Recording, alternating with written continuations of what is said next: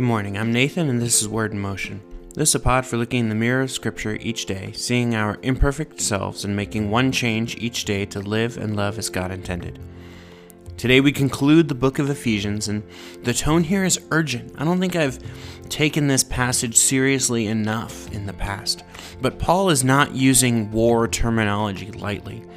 He closes his book with these instructions Ephesians 6, starting in verse 10. Finally, be strong in the Lord and in the strength of his might. Put on the whole armor of God that you may be able to stand against the schemes of the devil. For we do not wrestle against flesh and blood, but against rulers, against authorities, against cosmic powers over this present darkness, against the spiritual forces of evil in the heavenly places. Therefore, take up the whole armor of God, that you may be able to withstand in the evil day, and having done all, to stand firm. Stand therefore, having fastened on the belt of truth, having put on the breastplate of righteousness, and as shoes for your feet, having put on the readiness given by the gospel of peace. In all circumstances, take up the shield of faith with which you can extinguish all the flaming darts of the evil one, and take the helmet of salvation and the sword of the Spirit, which is the Word of God. Praying at all times in the Spirit with all prayer and supplication to that end, keep heart with all perseverance, making applica- supplication for all the saints. Verse 19, and also for me, that words may be given to me in opening my mouth boldly to proclaim the mystery of the gospel, for which I am an ambassador in chains, that I may declare it boldly as I ought to speak, so that you also may know how I am and what I am doing. Tychicus, the beloved brother and faithful minister in the Lord, will tell you everything. I have sent him to you for this very purpose, that you may know how we are, and that he may encourage your hearts.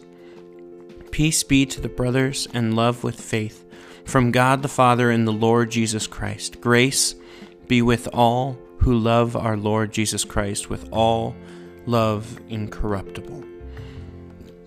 Be strong in the Lord, not to show off, not to look good in your TikToks, but be strong for battle and armor up for battle. Armor today is for what? Playing dress up?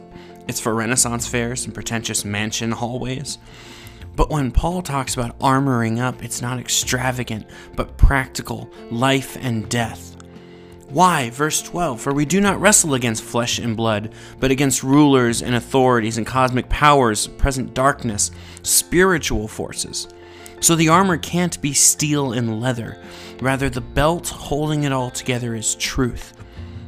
And what did Jesus say? I am the way, the truth, and the life. So stand firm with all your defenses held together by Christ. Verse 14 Having put on the breastplate of righteousness Philippians 3, Paul tells them righteousness of our own is from the law. And we know the Bible says that all who are under the law are under a curse. Rather, Paul says righteousness from God. And righteousness from God protects the heart, protects like a breastplate the vital organs. And on your feet, readiness from the gospel of peace. Remember when Jesus told his disciples to go and make disciples, fear has a tendency to stop action. We use the term often frozen in fear. Fear stops us, but peace allows us to move. And Jesus' words before he was betrayed My peace I leave with you, not as the world gives. As Paul says, peace that passes understanding. So, the belt of truth, Christ is the truth, the breastplate of righteousness from God to protect the vital organs, feet shod with peace to follow our mission, to go, to run the race set before us. In all circumstances, take up the shield of faith with which you can extinguish the flaming darts of the evil one. The reality exists that we can't answer every question about God. He created the world and dictated the Bible with mysteries woven in. We can all ask questions and research all of the answers and translations and learn Greek and Hebrew, and at the end of the day, faith is still essential. It's not intellect, notice, that extinguishes the darts of the enemy, it's faith. Verse 17, the helmet of salvation. Paul says in Ephesians 2, it's by grace you have been saved through faith, not of works, lest anyone would boast.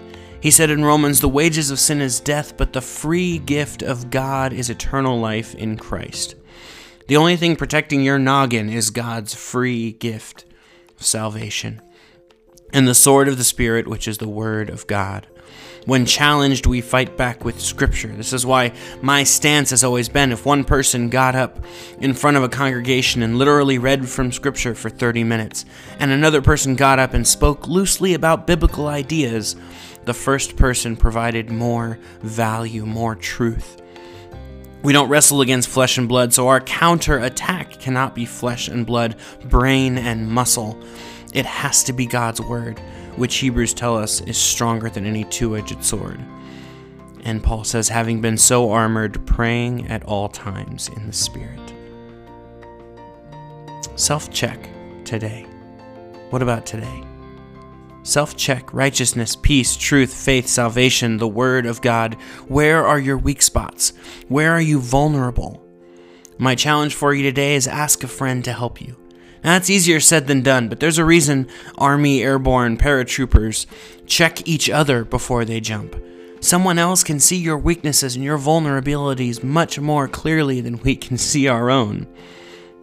If you really want to be best prepared for the enemy's attack, ask for help. Let me pray for you. Father God, thank you for the armor you've given us. Thank you for preparing us so completely for battle. Lord, give us perspective. Help us to see truly the world around us, the threats that it entails, not even so much physically, not flesh and blood, Lord, but spiritually. And Lord, help us protect ourselves.